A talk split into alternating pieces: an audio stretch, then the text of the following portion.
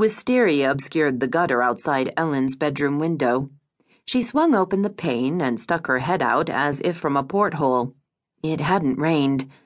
Nothing but morning birds and sunshine. The white tip of Mount Hood visible from sixty miles away. So where'd the noisy drip come from? The bathroom faucet again? Ellen slammed the window so hard a screw popped free of the hinge. Screw you, screw, she said. Fluke stretched in his fleece bed at her feet. Not yet, Ellen said, and his body tensed, waiting for her hand signal, a salute, to tell him it was time to rise. She didn't know if all Jack Russells were this obedient, but Fluke was committed to doing things by the book. With Rudy already in the shower, Ellen couldn't listen for the faucet. When had he gotten out of bed?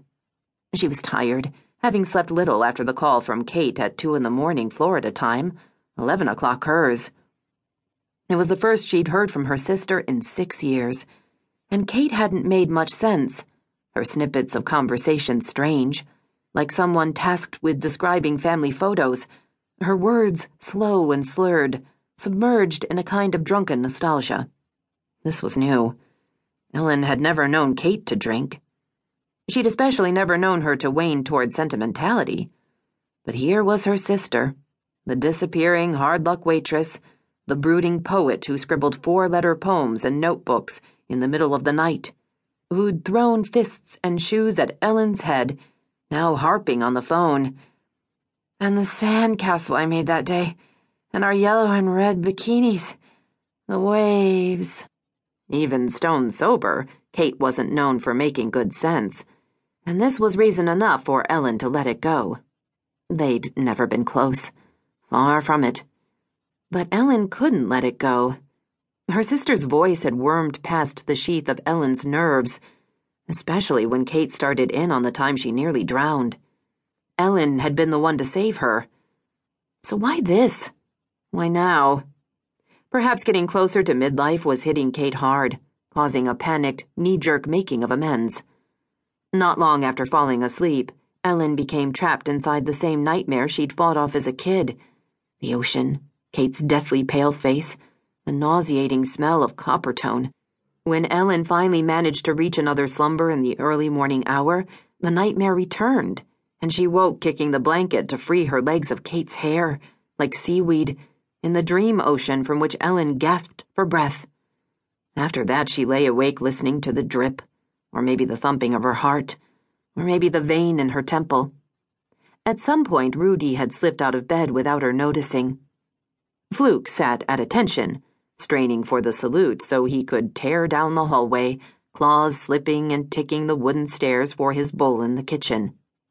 The anticipation built in his cocked little head, his front paws kneading the fleece.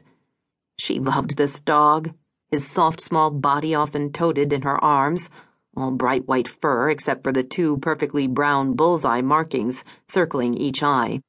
She didn't know what to make of herself, taking pleasure in holding him back.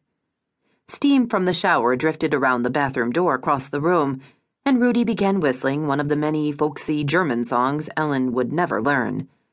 She saluted, said, Breakfast, and then cringed as Fluke knocked his hip into the doorframe on his way out of the room. Good morning, Ellen shouted through the bathroom door. What? Rudy said. She stuck her nose in the warm, swamp like steam, thought again of Florida, of Kate, and steadied herself against the trim.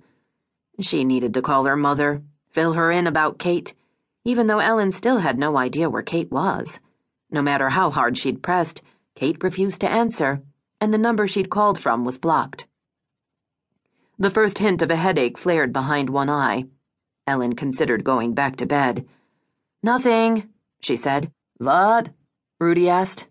I'm up, she said. Going to start the water for coffee. Are you having some? No, thanks. I've got to run.